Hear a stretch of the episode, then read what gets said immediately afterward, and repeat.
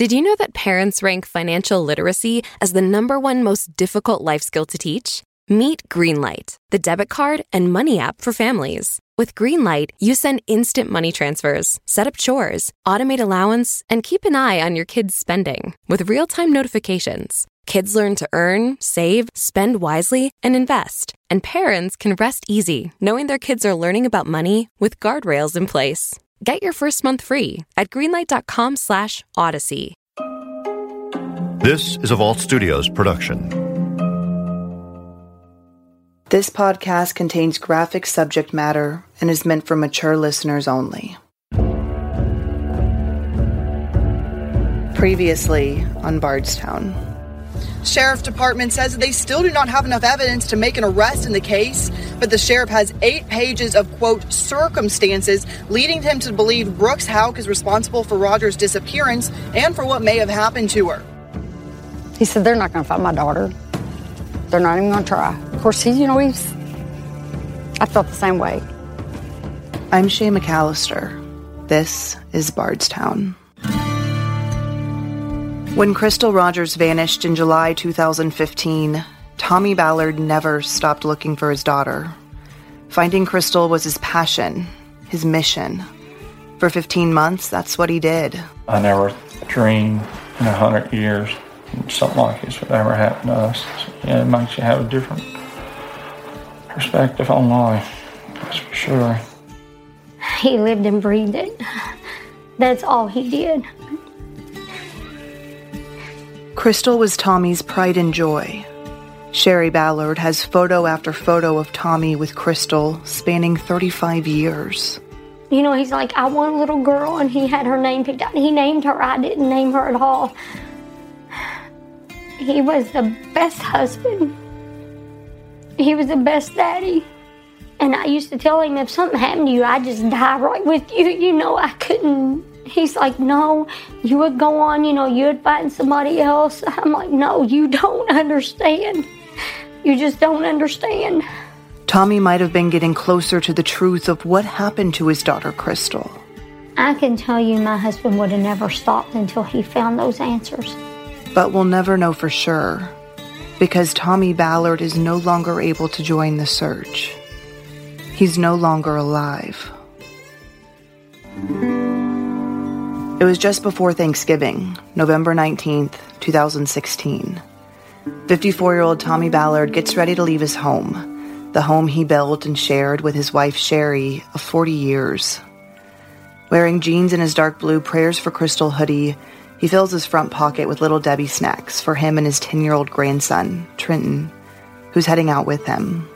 So he got up early that morning, and my son and his little boy was going to. My son and my husband were very, very, very close.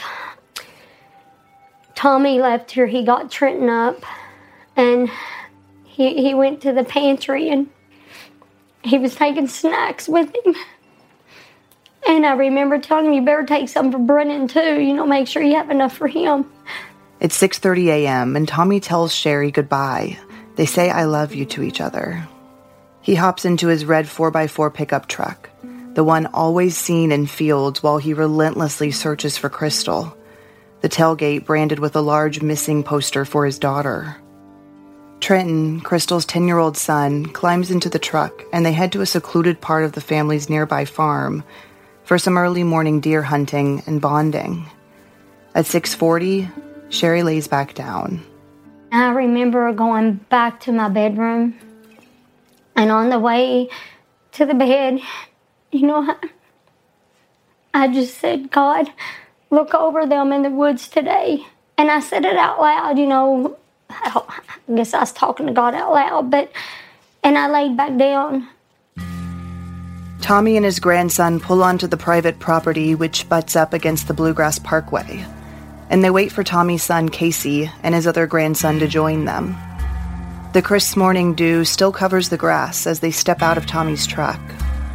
At 6:50, Trenton stands next to his papa when a blast rings out, crashing into the early morning calm.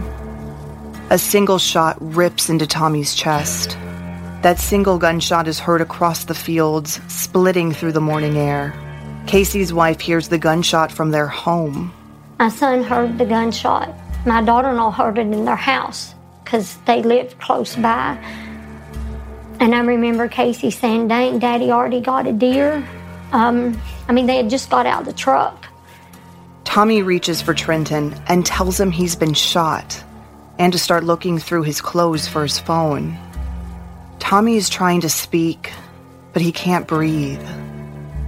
At 6:55, Sherry has fallen back to sleep when her phone rings. It's Trenton. He's in tears. I got the phone call. Trenton called me and I couldn't hardly understand him. And he was so upset and he's like he's like, Mama, Papa's been shot. Um I was panicking, you know, I was trying to throw my clothes on and get ready and I went in the bathroom. I told Trenton, I said, I'm gonna call 911. I said, I will call Casey. And you know, I'm scared because Trenton's there and I don't know what's going on. She hangs up and frantically dials 911 while getting dressed and running to her car.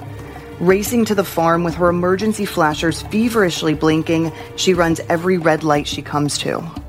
She makes it there in about three minutes. Casey's already on the scene with Tommy. Police officers and the EMT are there too. And I just drive down the hill, and I remember thinking, why isn't the ambulance going down the hill? They're just sitting there. Why are they sitting there? And I jumped out of my car and I ran over to him, and Casey and Trenton and Brennan sitting there. She pulls her car up behind the ambulance and police cruiser and rushes to her husband's side. And I remember the ambulance and a sheriff was in front of me. And they didn't have any lights on or anything. And I remember thinking to myself, why don't they have their lights on? And I could see Tommy laying there. She pushes past the paramedics to get to her husband. She drops to Tommy's side. His eyes are wide open. She can't see any blood or bullet holes. She begs him to get up. And I ran over and I knelt down to Tommy. And I shook him. And I just begged him to get up. He was just laying there and and then the ambulance come down there. She shakes his limp body, lifts him up and shakes him. I mean there was no blood, no nothing. So I kept shaking him. And the last time I shook him, he had blood come out of his nose. And that's when they pulled me off of him. I know he was gone when I got there. But it didn't hit me. I didn't realize that. It's still hard for me to realize that today. In the middle of that nightmarish scene, Sherry turns to 10 year old Trenton for information. Anything to help her understand what's happened.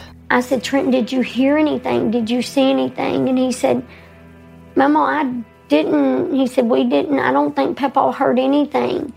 And he said, um, But he looked through his scope and he was just looking. And I feel like that Tommy saw the glimmer off of the gun that shot him. And it caught his eye.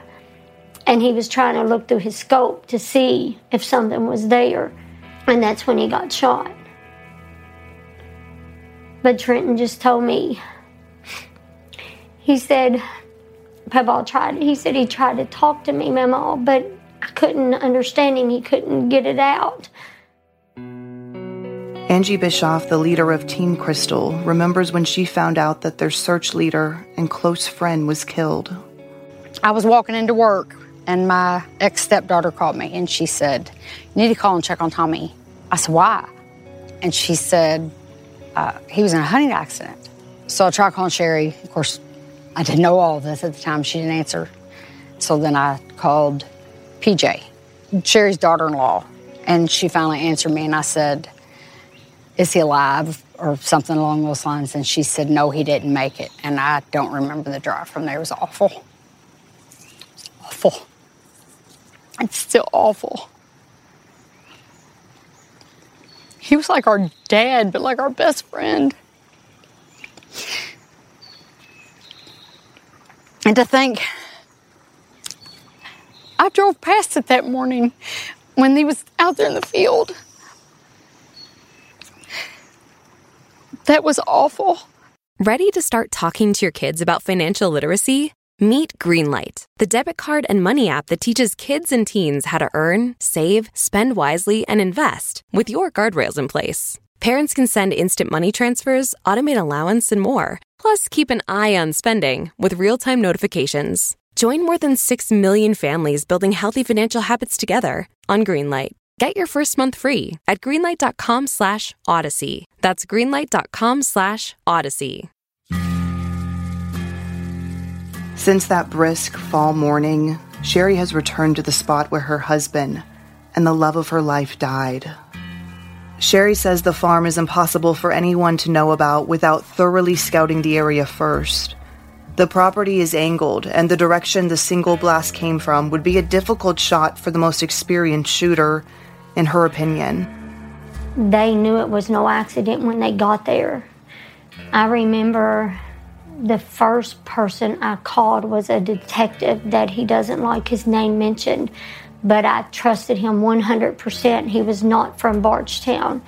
I told them, please call him, get him here. And he did come. He came immediately when we called him.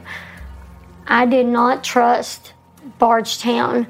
And I, I don't think Bardstown had the equipment or the tools needed for a case like this. And I never once on any interview said this was a hunting accident. Everyone knew how upset I was about that. I talked to law enforcement one time, I won't mention who, and I asked them, why are y'all saying this is a hunting accident? And they told me that if someone came back later and said, well, I accidentally shot him, I didn't aim to, then we could get sued. Well, you know what? At the time, I didn't care. I didn't, I didn't care if they got sued. This is my husband, and this is a murder, and you know it. And you're saying it's a hunting accident? No, I'm not okay with that. Coming home to an empty house, it was too much to bear, especially when leaves start to fall just outside her kitchen window. It evokes a cherished memory with Tommy. When I first came back home, I couldn't even look out my kitchen window. Everything reminded me of him. I questioned should I stay here? I can't look at anything here. And then I thought, no, he's here everywhere. How can I move? Me and him would sit at the kitchen window, and we have a tree right there, and all the leaves on it, when they start to fall in the fall, they just all start falling at the same time. And we would sit and watch that tree. And when I looked out that kitchen and seen that tree, I just wanted to chop it down. Um, I would look down at the barn and I'm like, he would be pulling up down there, you know, he would, that's his barn, he would be down there. Mowing grass, oh, was so hard for me. Because I always mowed and then he would pull up the driveway and come and weed eat. And when you're on that mower, you have nothing but thoughts running through your head. Just stupid little stuff like that that people wouldn't even think about. But I look at this house and I'm like, he built it. He built it for me and the kids. And he's everywhere in it. I have so many memories here. Today, inside the Ballard home, a rustic barnwood sign with Crystal and Tommy's photos and a butterfly hangs on the wall with the words, Until we meet again.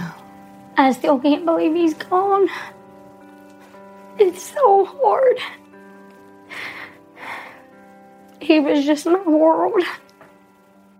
Kentucky State Police Trooper Scotty Sharp was a detective when Tommy was shot. He arrived on the scene just before 8 a.m. We came out and uh, on Tommy Ballard, of course, uh, uh, he was shot on the uh, edge of the Bluegrass Parkway. So we have worked since that day diligently, working all three cases and working in cooperation with the Nelson County Sheriff's Office in the disappearance of Crystal Rogers as well. Is there any connection between Crystal and Tommy's cases? Well, you know, right now that that's still part of the investigation. You're going to hear that a lot from me today, unfortunately, but that's just the way it is. Um, you know, right now we have nothing that, uh, no evidence that connects them two together, but obviously there's speculation in the community. Sitting inside the Elizabethtown Post, surrounded by lush cornfields, he says Tommy's death is being investigated as a homicide. There's always been some confusion because we title cases as death investigation. That has always been the just the kind of way we do things around here till we get gain a suspect in there. But that doesn't diminish the way we investigate any of our cases. We treat Tommy Ballard's case as a murder, and that's the way we investigate it. And we follow leads. And I think there's been concern in the public because all getting hung up on that term death investigation versus murder. But that I, I, I've stressed to everyone that doesn't diminish the way we work the case. Early on, KSP urged anyone who may have been traveling on the Bluegrass Parkway between 6:30 and 7:30 a.m. that morning near mile markers 21 to 25 to come forward. We're making a plea for uh, trucking companies that come through that maybe have active dash cam that uh, didn't realize that they may have gotten something on dash cam that, that may uh, help us in our investigation. But Sherry thinks some leads may have fallen through the cracks that could have solved Tommy's death. I don't understand certain things. Like there was a tip that was brought in, a huge, huge, major tip that could have been exactly what we needed. KSP did not respond to that right off because the guy did not give their name. I don't understand that. What difference did it make? I mean, what about an anonymous tip? What did they do in that in that circumstance? They've never given me an explanation that's, you know, made me feel better. When they got there, the evidence was gone. It had already been moved. But it was crucial evidence. It could have been huge. It could have solved this case, in my opinion. Tommy's case. It's hard for Till Ballard to talk about his son, even three years later. Tommy was my son and a real good friend to me. But uh, Tommy was an honest man. And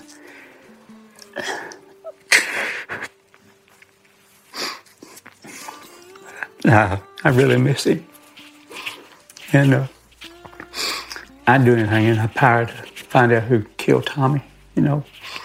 But there's only things, certain things you can do, you know. It, uh, I just hope and pray that day comes that Tommy will get justice and we'll get peace, you know. I had a lady up to Busick Lumber that owns Busick Lumber Yard told me this week how much she thought of Tommy.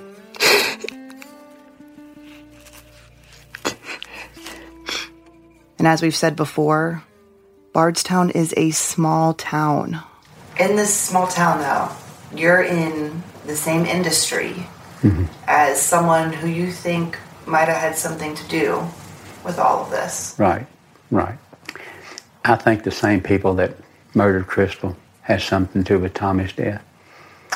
And I'm not the only one that thinks that because I've had I've had business people come up to me, and I won't mention their names, and tell me who they think murdered Tommy. And I put I won't call no names, but I put a state trooper on the spot. And I asked him, I called two names the one that killed Tommy and the getaway driver. And he said, Well, we're talking about, we're thanking the first person you named, but we don't know about the second one. I hope I live long enough to see them burn in hell. That's the words I said, and that's what I mean. But it, it's hard to think that, you know, they're the ones that murdered your grand, my granddaughter. And, uh, you know, and like I say, there's nothing you can do about it.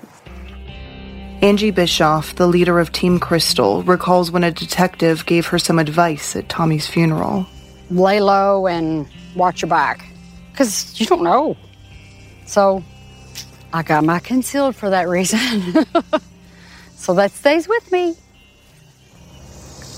What's been the change in Sherry since he died? She's broken. We try to lift her up. I try to be the one that makes her laugh. Because when we get together, we cry. Because I do Sherry's hair and she'll say, I'm sorry, I'm crying. I'm like, nope, sorry. Let's get tissues out because we'll both start crying. You know, she's still very determined and she's not scared. And that's another thing that we both we all learned is you go in with no fear. If you have any fear, stay out because you're a liability. But she's sad. It's, she's sad. But she's she misses Tommy so bad, and she, naturally she misses her daughter and wants closure on both. But that's one of the words I guess I can really give it. She's broken, so we try to keep her lifted up. I met Tommy during the many searches for Crystal. As we drive around Bardstown for interviews, I tell Jessica about the kind of man he was. I knew Tommy. I worked with Tommy. I went on searches with Tommy looking for his daughter, Crystal. And it's pretty rare in journalism to be there with someone before they're a victim. I knew him as a person. I knew the kind of snacks he took on searches. I knew, you know, the way he looked at his wife. It's just personal. It's different. We knew, I knew him, and he's not just a victim. He was a father of a victim that I had a relationship with that I would call and text to see if there was any updates in her case. And so it just is different because I think that we, living in the area, living through some of these cases, watching them and following them for years after others have moved on or stopped, it's just close to our hearts. And I think that no matter how they find answers, if they find answers, whether or not we are part of it, it would be huge just because I care deeply for these people. Forrest Berkshire, editor of the Kentucky Standard, talks to Sherry often. She's been very open with us. You know, she's communicated a lot. It has not deterred her. She has said that, you know, she feels as if Tommy was killed to silence him because he was seen as the leader of this, as the force behind this search for his daughter. And she feels as if he was killed to hurt that, to set that back. And she has said that she is not going to allow that to happen, that she will take it on if, if she has to, and she will lead it. And she has done that ever since, you know, he was shot and killed. But for someone who's from rural Kentucky, the idea that this was an accidental shooting is absurd. From what I understand, it was kind of center mass. You know, around here during deer season, you know, you don't really go out in the woods, you know, for fear of getting shot, but that's not a hunting accident. The chances of that being a hunting accident would be less than being struck by lightning. With no arrests and little information made public by investigators, residents have developed a lot of theories over the years. Self described citizen journalist and blogger Richard Caldwell is one of those people. You've lived in the area, at least this vicinity, most of your life. How rare is it to have an accidental shooting when it comes to hunting? Um, hunting is in the blood of a lot of the people in the area, but I mean, so is drinking. This is a bourbon capital of the world, and owning a gun and using it regularly doesn't necessarily mean you know they can pull off trick shots like that. These funny angles, you know, over an overpass or through trees, and just it's suspicious. I mean, there's a lot of hunters in the area, but I don't think most of them would be able to, just from my personal experience. And I can't think of too many who would have reason to, you know, actually shoot someone to death. Do you think there's a connection between whoever shot Jason Ellis and who shot Tommy Ballard? I don't know if it was the same person, but I mean, Jason Ellis, if he was a true blue good cop, then he would have been a threat to, you know, whatever nefarious wing of, of the, the local police department. And I think Tommy had become enough of a very vocal critic of the, the, the ineffectualness of the police that, you know, he would have been a threat to that, that same shadowy wing. It might not have been the same person pulling the trigger, but it could have been the same local power player who called called for it done. Why was Tommy, do you think, a threat to whoever? Because he wouldn't give up. But Tommy and Sherry, they weren't going to shut up about that, and that might have rubbed some people the wrong way. Nelson County Sheriff Ray Pineiroa calls it mind boggling to have so many unsolved cases in his county. It's never happened here. Somebody knows something. Whether they're scared, whether they're part of it, it's where you want to be. If you want to be driving the bus telling your story or being a witness or part of being charged. They got to pick what seat they're riding in that bus. Sherry isn't shy about saying what she believes happened to her daughter and her husband. Someone wanted my husband out of the way. They knew he was never going to give up searching for my daughter. And I think they just wanted him out of the way. Do you think Tommy was close to finding something? Do you think he knew something? I don't think Tommy knew anything, but I know there was one certain place Tommy wanted to search all the time, and I don't know. He put that out there on Facebook and he told Team Crystal, Get ready, we're going out of town. And he also got my granddaughter put a post on Facebook that he was going to run for sheriff. So, Tommy was doing things. He wanted change, he wanted answers. Do you think someone thought he was going to find them? They were trying to stop us from finding my daughter, and they were trying to stop us from this going any further into investigations.